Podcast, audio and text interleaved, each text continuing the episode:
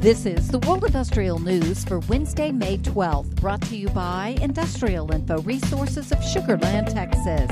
This newscast is sponsored by Sung Il Sim, producer of shop fabricated piping spool and induction bend with accumulated technical know how for the last few decades. They've also produced and supplied nuclear, thermal, and on and offshore plants with high quality piping.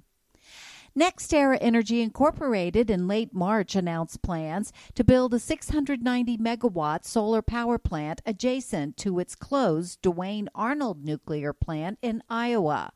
A few weeks later, Xcel Energy Incorporated said it was partnering with National Grid Renewables to build a 460 megawatt solar power plant on the site of its soon to be closed Sherco coal fired power plant in Minnesota. The COVID 19 pandemic has wreaked havoc upon all manufacturing sectors, not only in North America, but all global regions. Pharmaceutical biotech manufacturing saw no exception to this impediment, mainly due to over reliance on global supply chains. However, the pharma biotech manufacturing demographic has led the charge in the economic recovery in U.S. and Canada manufacturing and is expected to remain remain robust with an upward trajectory.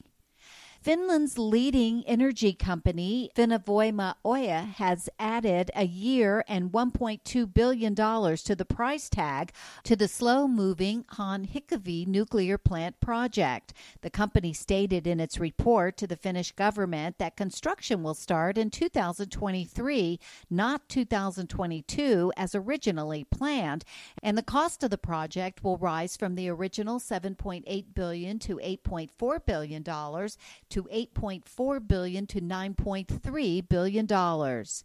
And although Oman is a small country, it holds an important place in the Middle East with its significant natural resources such as oil and gas. To boost its chemical processing industry, the country recently integrated many of its major chemical companies into one entity, Oman Qaboos, which hopes to inaugurate soon the very first ethylene and derivatives complex in the country.